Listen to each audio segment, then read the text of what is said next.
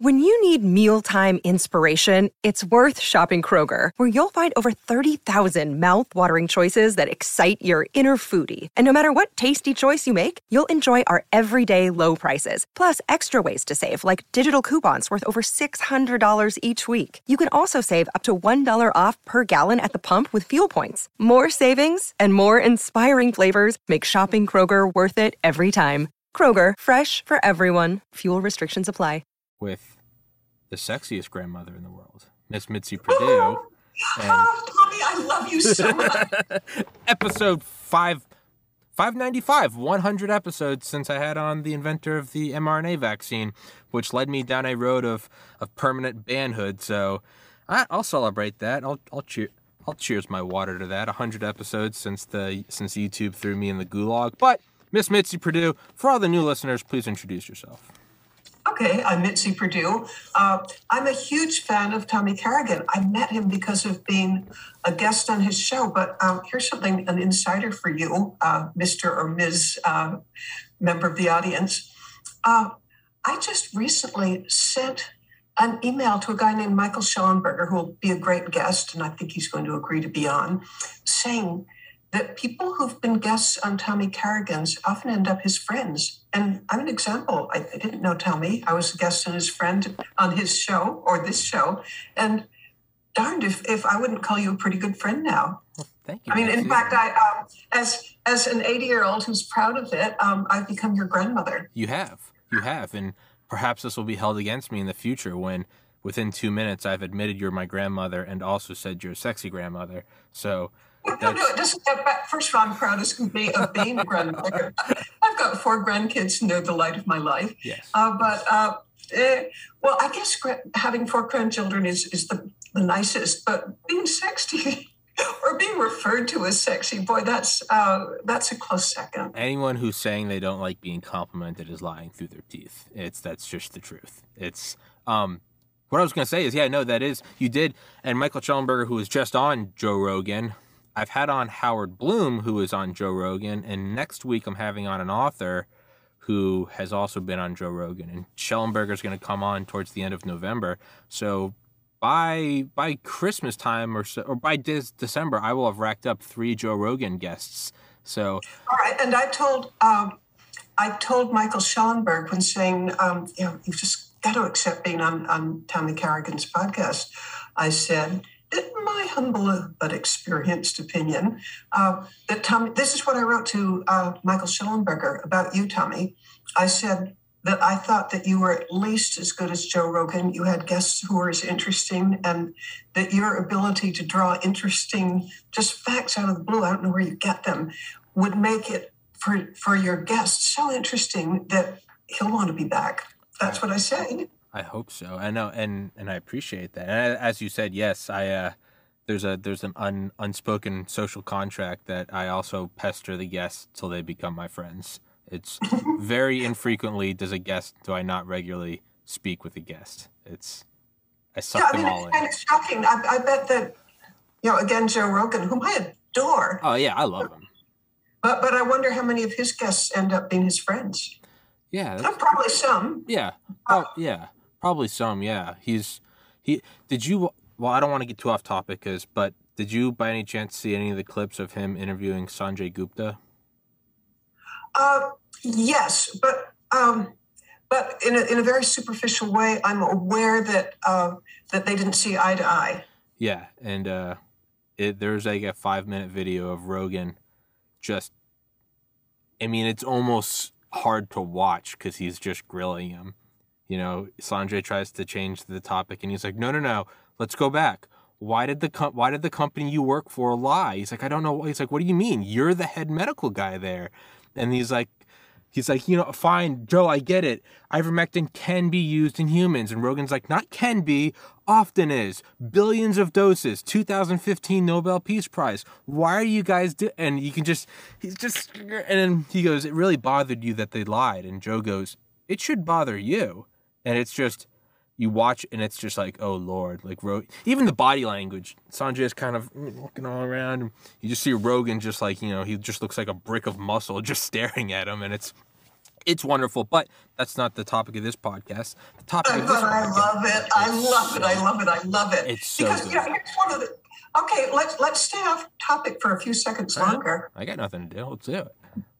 All right. I love the fact that, uh, as I understand it, that it was brought up that India uh, you gives just about everybody ivermectin, and they've just about conquered the whole problem. While we, with with all our expensive medications, uh, are nowhere near doing as well as India. I mean, what? I mean that that seems to me lawsuit material. Well, well, they, well, India's largest state. I can't remember the name of it. Uttar Pradesh or something. I because I did hear that. Yeah, 246 million person population. Yeah. Comparable Yeah. to the U.S. is 350, but they eradicated zero new cases a day. And well, the big thing that I think everyone is slowly real, and as I've been saying for months, I was like, the truth will come out, and now it's got to Rogan. It's everyone's starting to realize what it really is, and it's if there is other treatment, off-label or off-the-shelf treatment, that voids the EUA, the Emergency Use Authorization Act, which allows these to be used. Moderna has doubled in market cap. Uh, Pfizer has posted, I think, four or six straight quarters of record breaking profit, each one breaking the previous record.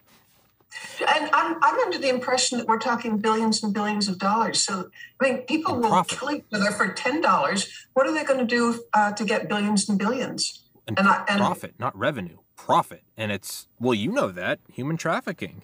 What will people do for money? To me, this is when people are like, do you really think they're doing that? Yes, 100%. I think that's what the cause of 700,000 Americans.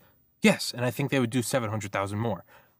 They the problem I think with a lot of us is we look at them, us liberal, conservative, Democrat, Republican, we look at them, but we're looking at them through our eyes. And if I may, us being good people, respectful, you know, the guys I have, I have Roger on every week. Roger's super liberal. I'm super conservative. But even we know we we have different opinions. But you know, we love our families. We we love our societies. We all want the same thing: a safe place, a, a good source of income, freedoms. Just gen.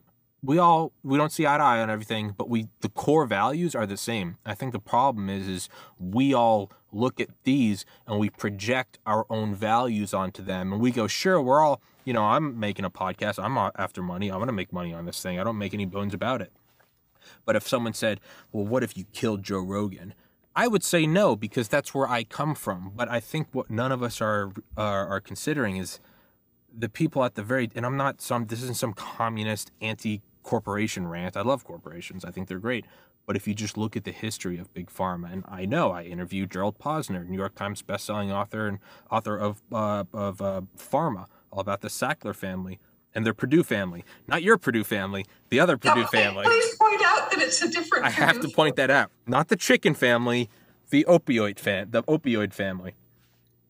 I mean, that was just in 2009 that Pfizer had to pay out 3.2 billion dollars. Just 12 years ago. We don't even need to go back to what was it, thalidomide in the 60s with the flipper babies. We know that this is happening. I think the problem is, is we look at these CEOs of these big companies that in the past have shown been have proven that they will do horrible things, even just 12 years in the past and we project ourselves onto them and we go, well, I couldn't do that. So it's, you know, I get being ruthless. Sure, business is cutthroat, but I wouldn't do that. The problem is, is we, and that being every guest, every audience member I have, 99.9999% of you are like, we all have the basic core human values where it's like, we wouldn't do that. I wouldn't kill 700,000 people. You can't project yourself onto Hitler or Goring or Himmler and go, you know, I get Or, or a human trafficker. They're- Exactly. They don't Yeah, play by the they're- same rules as you. Okay, I want to get philosophical. Let's go. For a moment. Uh, and this is quoting Plato. Plato said, It's as hard for a good man to think ill of a bad man as it is for a bad man to think good of a good man. In Yeah. other words, if you're if you're basically bad, you just can't process that there are good people. But the flip side of that is good people have extreme difficulty imagining that there are people who are motivated by causing pain and suffering.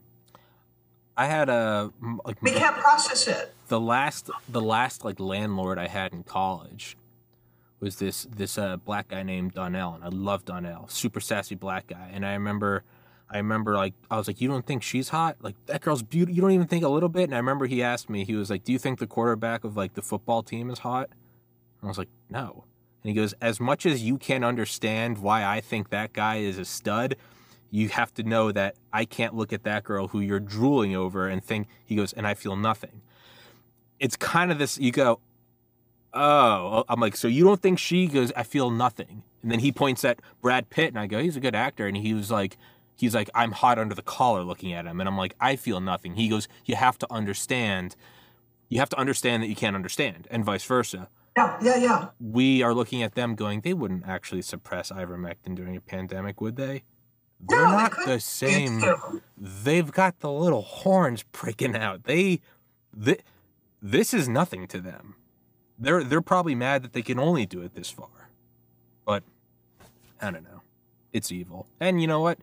I think it is. It's going to come out eventually. I mean, getting banned from YouTube for it, you're gonna. I think something is gonna come out. I don't know when. I don't know how, but it's coming. You know, it's the pieces are starting to fall into place where you can't ignore it. You go, really, social media is only they're only banning things about this.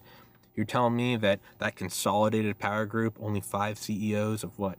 Insta, well, Facebook, Insta, same thing. Twitter, Snapchat, uh, YouTube and uh, what, Instagram, Facebook, Twitter, Snapchat, YouTube, Reddit. I'm renaming them now. You tell me that it's hard to just get in touch with a couple of them and go, hey, why don't you squash these stories? We keep this EUA thing going. And maybe you guys get, I don't know, some stock options. They know how to do it. They're not stupid people. You know how to do it through proxies and different faces, plausible deniability. We know this happens.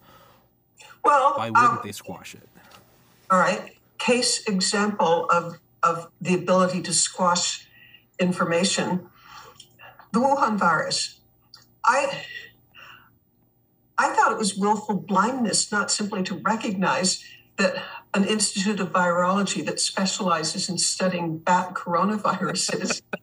I mean, in Wuhan, to, to even to even entertain the idea that it didn't come from the Institute of Virology that was studying bat viruses uh, with gain of function uh, and, and military component. I mean, it, tell me that it wasn't willful blindness just to not say right from the beginning the most obvious thing in the world. And yet, how many people were banned from YouTube or Amazon or anything for for recognizing yeah. the most honest, obvious thing in the world? And then oh, a year and a half later, then suddenly, for reasons which are not clear to me, suddenly it becomes okay to say, oh, yeah, of course it came from there. Yeah. So who are these gatekeepers? Who are the ones and, and, and, uh, and, what made them change their mind that, that now it's okay? You gotta, f- you gotta f- imagine, or it feels like there's something going on beneath the surface. Like there's the one thing I always look at is uh, Operation Paperclip by Annie Jacobsen. She talks about, I think it's called Operation Alsos. Another day is here, and you're ready for it. What to wear? Check. Breakfast, lunch, and dinner? Check. Planning for what's next and how to save for it? That's where Bank of America can help. For your financial to-dos, Bank of America has experts ready to help get you closer to your goals. Get started at one of our local financial centers or 24-7 in our mobile banking app. Find a location near you at bankofamerica.com slash talk to us. What would you like the power to do? Mobile banking requires downloading the app and is only available for select devices. Message and data rates may apply. Bank of America and a member FDIC. Which was like the predecessor to Paperclip, which is where we brought back all the Nazi scientists to build rockets so the Soviets couldn't have better rockets. But you can see in like the final months of the war, although the monolithic face of the Nazi facade was okay, they're losing ground, but they're steadfast and we're going to fight till the end. What we now know, I mean, it's been what 76 years we can now go back and look there were the top scientists the top generals the top right hand right hand men of hitler they were all taking like blueprints of certain things a v2 a v1 a v3 artillery this stealth jet engines. They were all taking their own little nugget that they could find. And they were they were putting putting them in crates and having them buried. They all had these huge estates. They would have them buried.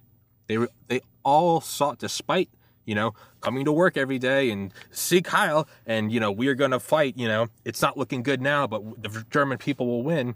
They were all at the same time putting stuff away here and there because they knew the end was coming. and they knew they went back after their i'm reading right now uh, masters of death about the Einsatz group and the mobile death squads that, that preceded the concentration camps where after the german forces would invade the einsatzgruppe would sort of come in afterwards and they would go through and find all the jews and they'd bring them out of the woods and they'd shoot them all in the back they had a name for it where they'd shoot them in the back of the neck and then they would bury them in these pits and they realized after a while they're like hey why don't we just build camps we could do this much more efficiently and that's what gave birth to the concentration camps but even in like 43, some of the guys that were in charge of that, they started to, you know, put their finger in the air and go, we might lose this war. They went back, and although Hitler didn't know it and no one else in the world knew it they started digging up all the bodies and burning them. They were like, we got to get rid of the evidence. So, as much as it seemed like a monolith up until Hitler shot himself, the top guys were all putting pieces because they knew that these blueprints for rockets, this was their bargaining chip. They knew that, hey, we got to get rid of those bodies because that's war crime. They all started to see the signs up to 24 months beforehand that it was over. But no one knew that. It's not until decades later that can we piece it together. I'm saying all of that to say there's you know that's got to be happening if people are going all right so we suppressed ivermectin which caused 700,000 US U.S. deaths. There's only 420,000 U.S. deaths during World War II, so we're looking at two World War IIs of deaths, and we're responsible for it. You know they're deleting emails. You know they're taking, or not only that, you know they're probably recording emails, putting them on a hard drive, and burying it on their property, and going, "That's my, uh, I'll, I'll use that for immunity." You know, I'll play ball if you play ball.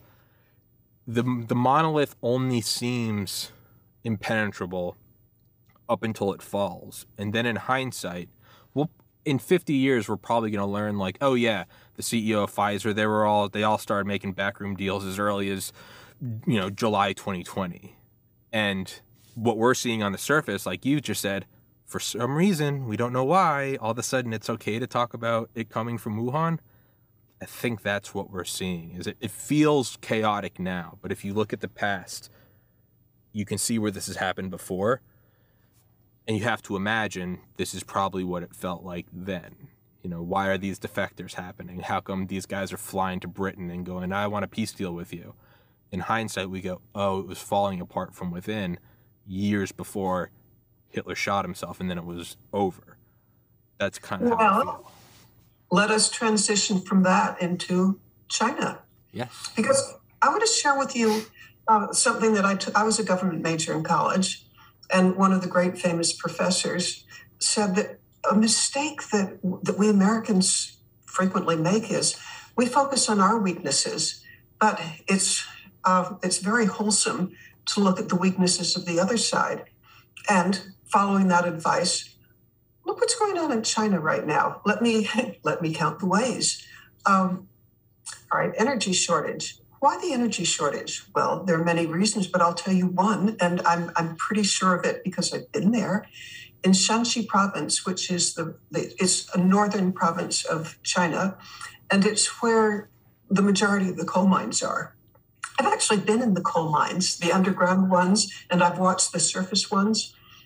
Uh, they're having now I can't swear this is right. I've been told it, so I'm I'm repeating something I've heard. But the, the floods they're experiencing in the last, I don't know, couple of months are 700 year floods. Something like there are oh, roughly 600 coal mines in, in that area, and at least 10% of them have been flooded. Now, when you flood a coal mine with 700 year floods, it's probably going to take you a while to drain that coal mine to pump it out. Uh, so it's probably, you know, 10% of their coal mines are probably out for quite a while. Um, okay, so that's one of their weaknesses. And the, the add on effects of that, it seems, are that they're going to, they're rationing uh, electricity for 20 of the provinces out of 31 and that includes uh, like shutting down cement plants, shutting down aluminum plants. You have the high energy. Uh, okay, so that's that's an energy issue, and then on top of that, they ticked off Australia, and uh, and they banned Australian coal, and now they want to change that. But uh, Australia is not feeling all warm and funny, fuzzy towards uh, China. So I don't know how that's going to play out, or maybe it's already played out by now. But meanwhile, uh, they're up against a lot of people whose jobs aren't happening because of factories being shut down. Or if they aren't shut down, maybe they operate two or three days a week instead of like six days a week. Then uh, added to that, there's a lot, I've, at least I've if the information on YouTube is correct, that there are lots of areas where, where when electricity is rationed, you got two big problems, or at least when energy is, is tight. And one is how do you light your apartment? Use candles, but those are pretty expensive. So lighting the candles or, or, or being in the dark or cooking, um, or how about heat? And uh, Shanxi province is, is pretty far to the north and it gets darn cold. And I know there because I, I know that because I've, I've been there in winter and I thought, I thought I'd die. It was yeah. so cold. Uh, okay, so that's one weakness. Uh, it seems that they are having some energy problems. Uh, how about Evergrande? Have you followed yeah, that? A, a, little bit, right? It, it's it's it, kind of like you were saying with Sanjay. Like, I've got a very superficial. It's some huge like I don't know, like is it is that the right word? Ponzi scheme? Everyone's coming for their money and it's not there. It's it's a house of cards. I, I, my impression i wouldn't testify this in court but i will say that it's my impression uh, that it's almost as if the whole com- country is a ponzi scheme. And i'll, I'll tell you why i think that. Uh, for between 2007 and 2017, I used to visit China fairly regularly for several weeks at a time. And the family that I visited, the patriarch would take me and 10 of his family members to visit different parts of China. But he liked to go off the beaten track. By the way, he owned coal mines, which is how I happen to know about coal mines. Uh, but he also owned steel mill, mills. And I mean, you know, this is quite a neat way to see a country. Yeah. yeah. But, but, but, the trips that he would take me and his family on would be he was interested in the bottom third economically of China. So wherever we would go, it would be off the tourist beaten path, and it would also be um, not the rich cities where everybody would go. So uh, I think that I had a fairly well lucky approach to seeing China, seeing it with a Chinese family. And here's where I walked away with, and we're again on the, the theme of Ponzi schemes, and you know things can look really robust until they aren't. One of the things, well, let me first a little background about myself. I grew up in the hotel industry, and you know one of the most important things in a in a hotel family is occupancy rate. You'd really like that occupancy rate to be like 80 or 90 percent and below 60 percent. Oh you're anxious and worried. Okay that's that's where i'm coming from when i'm seeing these cities. I'm looking at the cities that uh, that my chinese friend would would take us to or or even the towns or villages. And no matter where we went there was a staggering number of empty buildings but there were still they kept building more. It was I don't know, it was like the sorcerer's apprentice where you you can't turn the faucet off. There were just, you know, every, every time we, every every area we visited, would see ghost cities, would mm-hmm. see ghost highways, we would see ghost stadiums, we would see ghost shopping centers. And I was told by one of the family members uh, who has an interest in this kind of thing, you know, I'm saying, how does this happen? Why do they keep building when they're not being occupied. Uh, and he said, here's what's going on. And by the way, this is a different view than, than you'll hear from American uh, or in the Western press. So I'm, I'm prepared for it to be wrong, but I will tell you that uh, a, a resident of China or a Chinese nationalist told me what I'm about to tell you. He said, if you want to rise, if you're a mayor in like a, a, a Chinese town, you really want to look good to the people above you because that's the way to rise up in the party by having a really good record. And the other side of that is you don't want a really bad record. Well, what's the metric? Uh, jobs that you provide. Well, you engaged in endless construction, mm-hmm. and boy, your your unemployment uh, issues are just they, have gone away, and you can borrow money cheaply, and, and the the state loves it, and they're not going to stand in the way, and so you build, build, build, build. So I ask uh, I asked my Chinese friend, who, by the way, this this is the patriarch's niece, and she happened to be in real estate. Oh my! So I asked her, how long do these buildings fill up? Because, yeah, we're looking, I've, I've now learned that there are hundreds of millions of, of empty apartment rooms. Um, hundreds of millions. Yeah, no, like for everyone listening, literally, not that's not an exaggeration. Stealth War by Brigadier General Robert Spalding. He talks about driving by cities. I think he said his his guide pointed out to him that one's bigger than Pittsburgh, and he said, "What's the population?" And he said zero. zero. Exactly. Okay, so I've seen this with my own eyes. Okay. But but again, coming from a hotel background with with a great interest of you know is this solvent or not, and below sixty percent, you're starting occupancy. You're starting to feel really uneasy. Well, what about when there are whole cities, shopping centers, entertainment areas, sports complexes that or airports even that are empty, empty, empty? Uh, how do you get your money back? So I, I, asked my friend, let's call her Julia, which is not her name. Okay. Uh, Julia, Julia, how long till these buildings fill up? Because they're so there's so many of them. I was going to say effing many of them, but I'm a lady and I wouldn't use that kind of language. So at least not publicly. There's so no. freaking many of them. so flipping many buildings. Okay, so flipping many. So many fantastic buildings. So many fantastic buildings. Uh, and somehow we ought to move that on to Let's Go Brandon. yeah, let's Go Brandon. Fantastic, fantastic Brandon. Okay, well, let's go Chinese uh, empty buildings. Yeah. Uh, she said that the problem is, you know, there, there are lots of people who, in theory, could move into them, but they can't afford them. So I said, well, okay, if they can't afford them, how long can you know, how, how long can you hold out without any income from investments? And she said, the problem is if they've been empty five years, that this construction is so shoddy that the only answer is to tear them down because know, between leaks and I don't know what all else, the electricity gets ruined, the pipes get ruined. Um, and there, there's something that, that I've learned since. It's called, I, I imagine this is some kind of translation, but tofu buildings or tofu construction.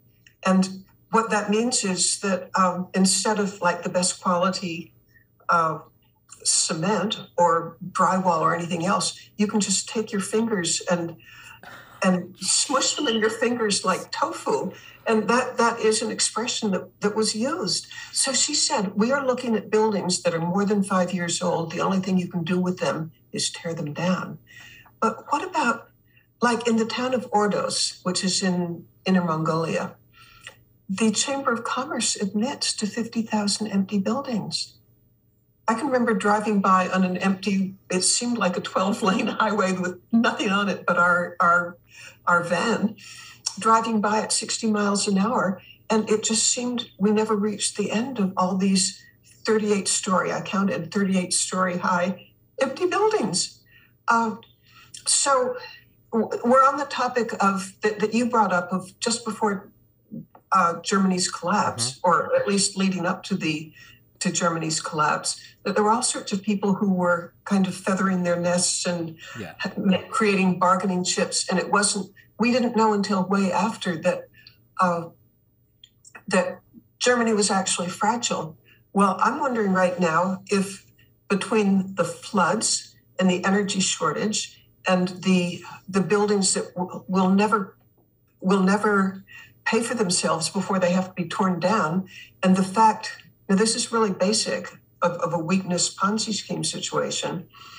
China does not have a social security system.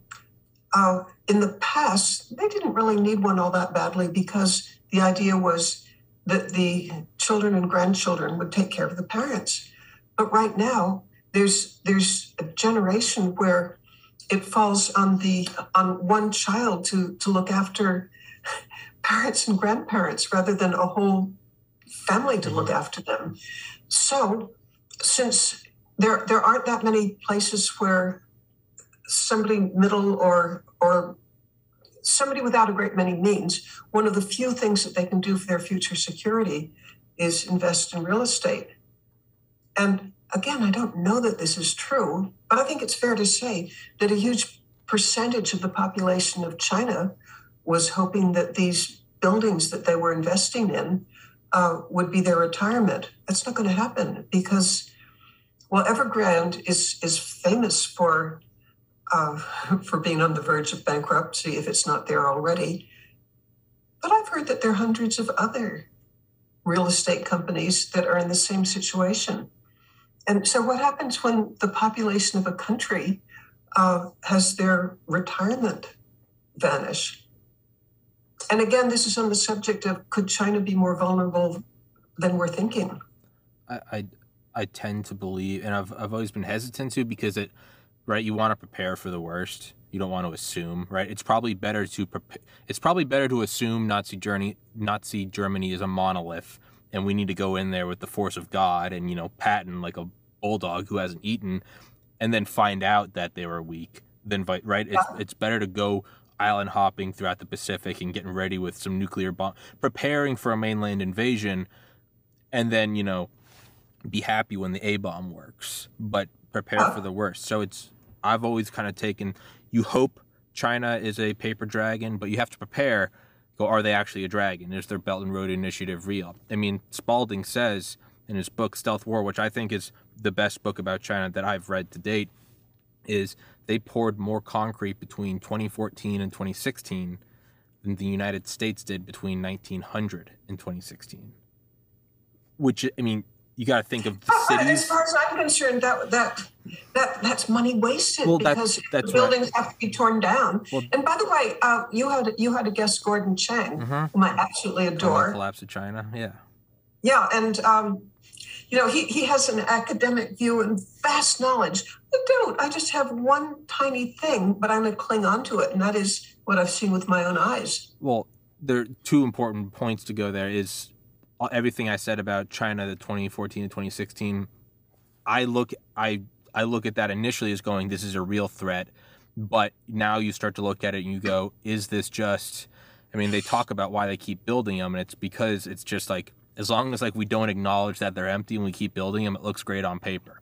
And I think they said like, how come they aren't going bankrupt? Because the CCP will like the government will absorb all the loans, and they say right like a rolling stone gathers no moss. They say a rolling loan gathers no loss, and so that's why they keep this charade going. So on the okay, surface, but, but a, a, a principle of life, something that can't go on forever, won't. And I'm wondering if if the Evergrande bankruptcy is so that the that's what I'm getting to is on the surface, it did look like a real dragon, but now you're starting to look at it more and going, hold on, is this a charade? And I want to pull that back into what you just said is what did you see with your own eyes, right? I mean, you go to, right, you can go to New York and you can do a whole tourist thing, right? You can go to the Empire State Building and you can go to the Statue of Liberty, which is great. And I did that when I was like 10 or 8. And then I went again in 2012 with some of my friends from college, and we got like a hotel, and we went to a bunch of seedy bars on Times Square and got hammered. I saw two different New Yorks. I saw Postcard New York, and I saw like transsexual prostitute and hooker, you know, saying like, "Hey, you know, five dollars for a good time," and I was like, "Thank you." Like, I just want French fries. Like, but you see two different. Which one's more real? I would probably say the latter. We see right? And as as rogan said to, to sanjay he goes do you understand the importance of what i'm saying though? He goes when cnn lies about a comedian taking horse dewormer what are they telling us about russia what are they telling us about Syria? So, if they're going to lie about these little things, right, and then you go there and you see with your own eye, you know, I look at the news and they say safe and effective, Fauci's our friend, and then I'm like, but you guys are you're shadow banning the inventor of the mRNA vaccine. Like something isn't adding up, and I have them on here, and then I show it to other people, and they're like, but the news, and I'm like, which one? You know, they're like, I read this article about Malone, and I'm like, here's my interview with him. Here's my two hour interview with him. Like, I don't know what to tell you, right? So again, someone could come to you and go, you know, Tom, Mitzi, I heard this about Tommy. and you can go, here's my podcast with Tommy. As a matter of fact, here's his phone number. You can go on too. So what you saw with your own eyes, you didn't see the right? It's like there are videos from North Korea where people will film their tours and they bring them to grocery stores that are like mock stores. They're full of stuff. And you can see, and they have the guides, and the guides tell these stories about how uh, North Korea defeated the U.S. in uh, 1950, how they drove them, how they drove us out of Vietnam. And it's like, what are you talking about versus, versus, you know, we see what's in China. I could see what's on a Chinese tour versus you go there and you see a guy who's in real estate, who's in coal. So this whole kind of rambling thing I'm going on is they appear as the real tiger, but as you saw with your own eyes, as I'm sure some people probably, I'm sure some wealthy guys from America visited Nazi Germany in 44 and came back and said, guys, it's not a monolith. I think what you're saying or what your experiences imply is kind of what we're saying about Nazi Germany. We see the, the monolithic China, the rising China rising, like the red wall. What you saw is the facade. I feel as if I've seen the Ponzi scheme. You saw what it actually is. You saw the puppets okay, behind I, it. I, I, all right, I don't want to claim more expertise. Than... No, keep. Who cares? Let's speculate wildly. Well, I mean, no, I. I, want to be as straightforward and yeah. transparent as I as I can. I have no academic knowledge of what I'm describing, but I will describe that there was not a single village that I saw, and I, you know, it's approaching a couple of hundred days total that I spent in China. That that the empty buildings and empty investments, you know, bridges to nowhere, um, were everywhere, and and and at oh, and this, you know, this is kind of personally fascinating to me about how. Um, how how how people see things through different eyes because uh, you know it, it hit home to me all the empty buildings I was seeing. But interestingly, except for the the niece who was in real estate, the other other members of the family, uh, they weren't seeing the empty buildings. Like at the end of the day, you know, we're, we're having dinner and it's wonderful, and I love every one of them dearly. But we discuss what we've seen, and one of them you know, she was just fascinated by the amount of solar lights that there were. Okay. Another one was um, was looking at some of the ancient art forms and um, just you know looking at it through the eyes of an artist. Um, except for the real estate the real niece, estate guy saw. Okay. None of them saw what I was seeing, which is unimaginable numbers of empty buildings. It was to me the most fascinating thing to see that you know reality's all around us, but we pick out what we choose to see. Okay. I mean, I mean, I remember just being totally blown away that that to me the most salient thing that I saw. I mean, I, I loved what I saw. There were historic things, and you know, I, I got, sure. I hope I got a lot more in addition to seeing empty buildings. But the thing that jumped out at me most comes from my background of counting the house, seeing, seeing, making a guess of occupancy rates. Mm-hmm. But I guess if you have no background, if you have a different background from mine in the hotel business, or possibly if you're in the restaurant business or even in the entertainment business where you also count the house, but if, if you don't have that background, maybe you don't even see it. But I remember coming back and, and describing to people that, you know, even back from 2007 on, describing this just spectacular amount of, figuratively speaking, roads to nowhere, investments, malinvestments that would never, ever, ever, ever pay off. Uh, it didn't seem to resonate with anybody. They, they just, it, it didn't sink in, it didn't land. Uh, it's it, no, you're right. It's it's it's what do you what do you see? Is it is it rising China? Do you see what for a long time I felt like I've seen is oh no, here comes this monster versus what's behind like what's what behind what is behind the mask? Like is it are these empty buildings? You know, like you said, tofu cement, and then there's the other right Chinese steel. It's like, well, they put out more steel than anyone else in the world. Yeah, but there's a reason it has a name, and it's had had a name since before I was born, Chinesium, and it's because everyone knows what that steel is. It's the steel that breaks immediately, right? It's so you have to wonder, is it just this huge? And which is why Gordon Chang says, you know, on one side, it's very good that it's a paper tiger or a paper, uh, sorry, a paper dragon. But he also says it's a, it's maximum. Well, that's what I was about uh, to say. Is it's very dangerous, right? Germany, Germany towards the end, think they didn't have a nuclear bomb. Had they had a nuclear bomb, that facade that was crumbling would have been so dangerous if all of a sudden they lash out, right? Which is why the Soviet Union crumbling. No you know you saw these little things but for the most part it was it was this monolith. It's the soviets you know it's the union of soviet socialist republics. And then all of a sudden it collapses and it's like well how'd that happen? And it's well it was happening for a long time.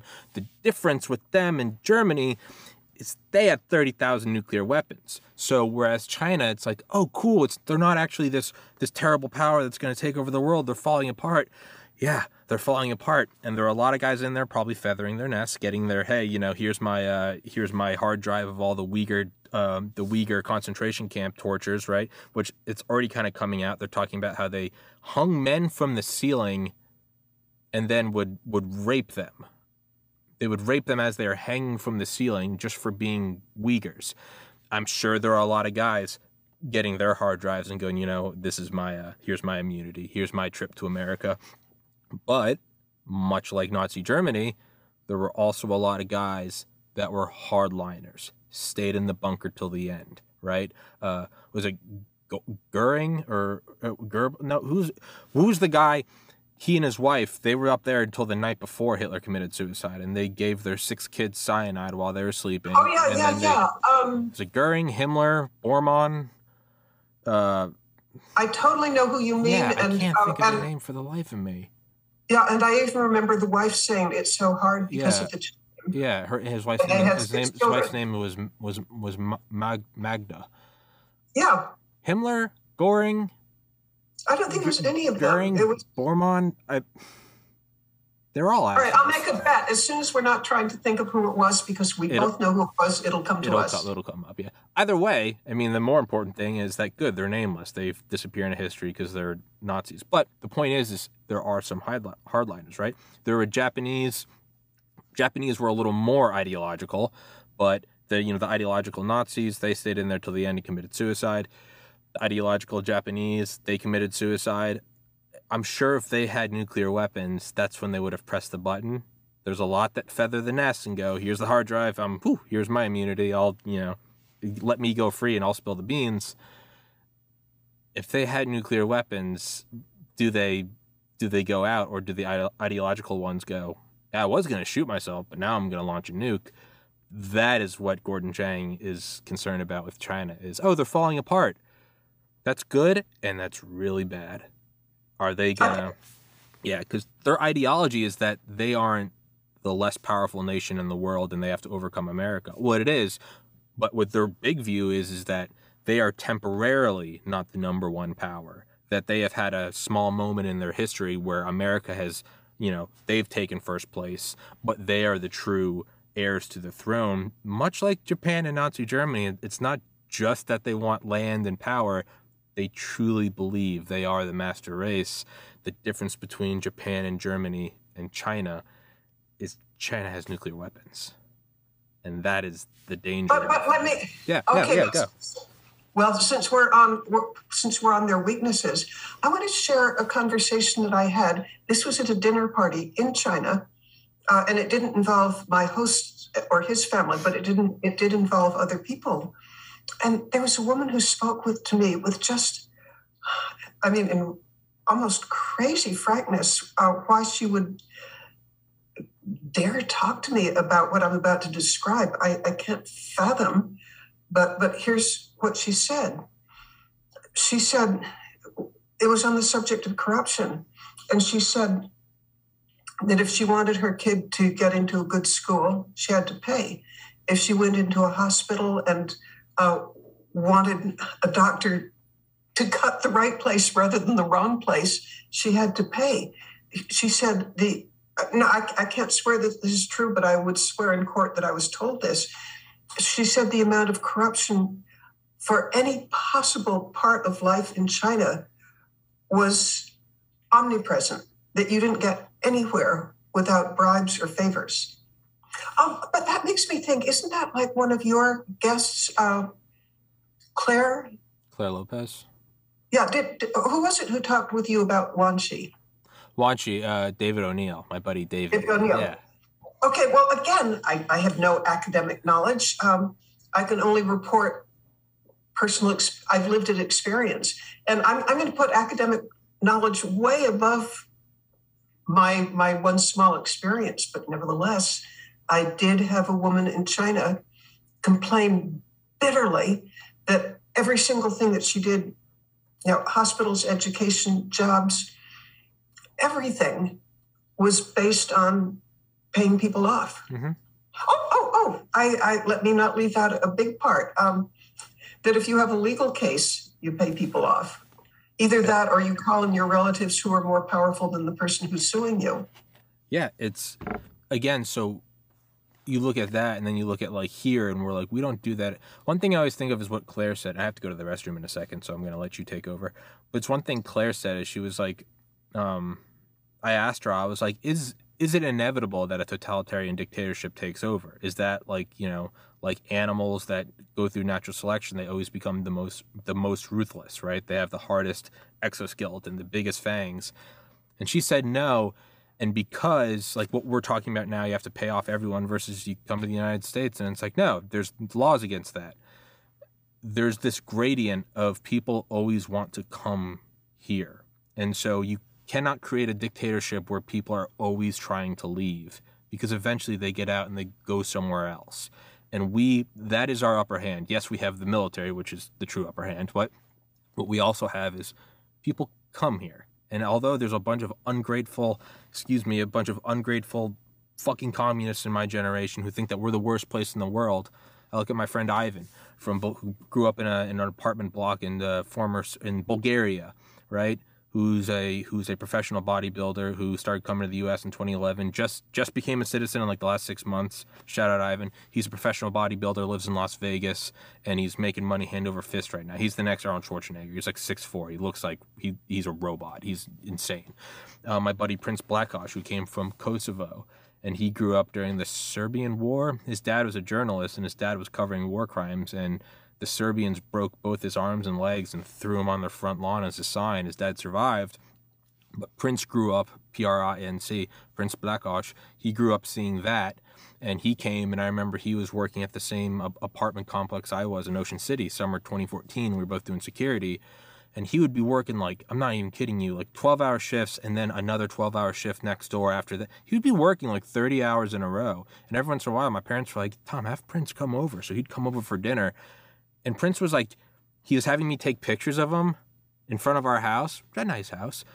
But he was taking pictures of like the two cars in the driveway and sending it to all of his family. He was like, two cars, two cars. I remember he took a picture of the open refrigerator and said, like, full, it's full. And I was like, oh my God. And I remember we all kind of got this dose. And Prince eventually moved to the United States and now he's a physical therapist living in like Manhattan. The point is, is these people that grow up in these other areas, they always come here. And to me, that's the biggest telltale sign of like, it can appear to be a monolith. But the reality is, is people leave there to come here. And that's my hope. I also think they're a paper tiger, paper dragon. Hey, by the way, I know that you have to leave, but we, we have to wind up. But I've I No, no, I don't have to finish. I just have to go to the bathroom. No, but I have to wind up. Oh, you have to Uh, wind up. Oh, Yeah, we we've been on for an hour. oh, and, and guess we have. what? We haven't touched on the book. Yeah, I, I have a new book coming out, um, and we didn't say one word We about it. In word. view of which, okay, would you invite me back and we'll talk about the book? Absolutely. That's what this whole, for everyone listening, that's what this podcast was scheduled to be. And, well, we both went down a rabbit hole of Chinese construction and and not. But I Nazi. sure loved it. be- be- I love. because That was it's- great. Yeah, I mean it's it's an important topic. Yeah, Um, what are we up against? yeah. It's And, and by the way, I love Gordon Chang. oh yeah. No, he's yeah he's he's gonna come on again. I think he's busy nonstop. I think he's gonna come on again in January. So if I play my cards right, I'll get him back on. Um, and I'm trying to get Spalding back on. But yeah, it's I certainly don't feel as like hopeless as I did like six months ago and like right after the election. It kind of seemed it was like, oh, it's over. Now I'm kind of looking at it as like we're in a rough spot, like you know, no doubt about it. But I don't have like the doom and gloom feeling I did even six months ago. Now it's it seems like let's go Brandon. Yeah, let's go Brandon. It it kind of seems like some rays of sun are starting to punch through the clouds, and you're like, oh wait, it's a cloudy day. You know, when you get on a plane and you go above the clouds and you go, oh, it's sunny up here. It just feels rainy. I feel like it just feels rainy right now. But if we just hold out, it, it's gonna the facade of the the illusion, the facade, the monolith of the clouds, it's gonna break away, and it's gonna be sunlight. That's how I feel but we just have to stick with it. And we have to keep doing what we're doing, and it's talking about it. And real quick, I mean, Steven Crowder, right? Five million subscribers on YouTube, just got another strike yesterday for talking about a guy dressed or a guy who identified as a female going into the women's bathroom at a high school or an elementary school. Yes, and, and, and raping a 16 year old girl and her father is ticked. well, Steven Crowder talked about it, and he got a he got he's suspended from YouTube for a week for talking about it because quote it's promoting hate about the trans community. But it's a grown man identifying as a woman raping a child in a bathroom at school. He just got banned for a week from that. Don't interrupt your enemy while they're making YouTube. It, has has ticked off five million subscribers. And so now he's on Rumble going about it and he's pulling more people over to Rumble. It's it's only a matter of time. It's the tide is slowly all we can do is continue to talk about it because it used to be you had to argue about stances and policies and tax plans.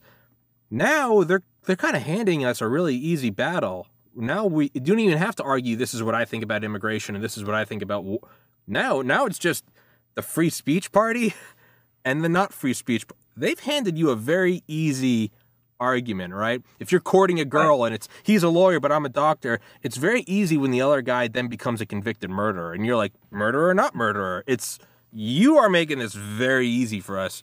They're slowly serving it up on a platter to go who's free speech, who's not. I'd say don't interrupt them while they're making a mistake. It's it's gonna take a while, probably gonna take another couple years. Today's Tuesday, October nineteenth, twenty twenty one. I think if we keep needling away at it, it's going to work. I, I, think Dave Chappelle is going to have a, a, a big influence. I think it's because all, he dares he, he dares to stand up. I think it's all we're seeing pieces. Tim Dillon, Joe Rogan, Dave Chappelle, Steven Crowder, Glenn Greenwald. Glenn Greenwald, the gay liberal journalist who broke the Ed Snowden story, is now being called a far right conspiracy theorist. It's the re- the revolution eats its own. It's Exactly. So I think we're seeing, in hindsight, years and decades from now, we'll look back and go, how did they not see this coming? Of course it was falling apart. I think that's where we are right now, where it's still the fog of war. It's it's it seems to be an inevitable, and not only that, the news isn't going to report on it. Just like Nazi Germany didn't report on, hey, a lot of the top leaders are burying blueprints.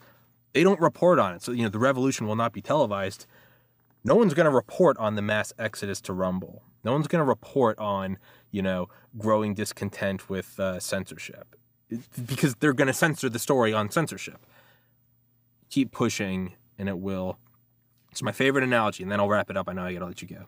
It's my favorite analogy about uh, Ray Kurzweil talks about it with technological change, um, but it really it applies to everything. It applies to the Soviet Union. It applies to I think what we're seeing right now a lot of the biggest things we see in our lives, right? It's like that Lenin quote there are decades where nothing happens, then there are weeks where decades yeah, yeah, yeah. happen. It's kind of like that. A tsunami, right? When two tectonic plates move and push up a bunch of water, a tsunami for its whole lifespan, we'll call let's say the lifespan is 10 hours, just a clean 10 number, 10 hours. Take that lifespan. That lifespan can you can then extrapolate that to the age of a society, maybe a thousand years, or age of a human, a hundred years, whatever you take that 99.9% of its lifespan is just this bump in the water. It's not even breaking waves. It's just a mound moving that really you can only see with spa- from space and with uh, you know buoys. It's just this kind of you don't even see, it just looks like the horizon. You can't even tell it's higher. It's just the horizon. It's not until the last tenth of a percent of its lifespan that it crashes onto the shore and makes global news, kills 500,000 people, and irreparably changes uh, society and geographically changes the landscape. Whatever's happening right now, it's silently moving. It's just this mass. And maybe we're seeing a little bit of a wave here. Steven Crowder, Joe Rogan, talking about Wuhan on main on tonight on, on nightly shows.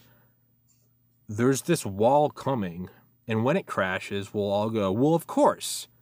But right now we can't see it coming. But if you really like put your ear to the ground, you can kind of hear it come, coming. Does that make sense? Uh, it's it, I, I I love your analogy because it, it, makes sense to me, and I'm I'm going to buy into it. Beautiful. I will let you go. I've kept you ten minutes longer than I said I would, and we'll I'll text you right after this, or I got to go do some stuff. But I'll text you today, and we'll set up an episode, and we'll do what we meant to do today. Perfect. Beautiful. Hey, thanks. Mitzi Perdue, right. I love you. Thank you so much for coming on here. Stay safe, everybody. God bless. God bless America. Take care, Mitzi. Recording stopped.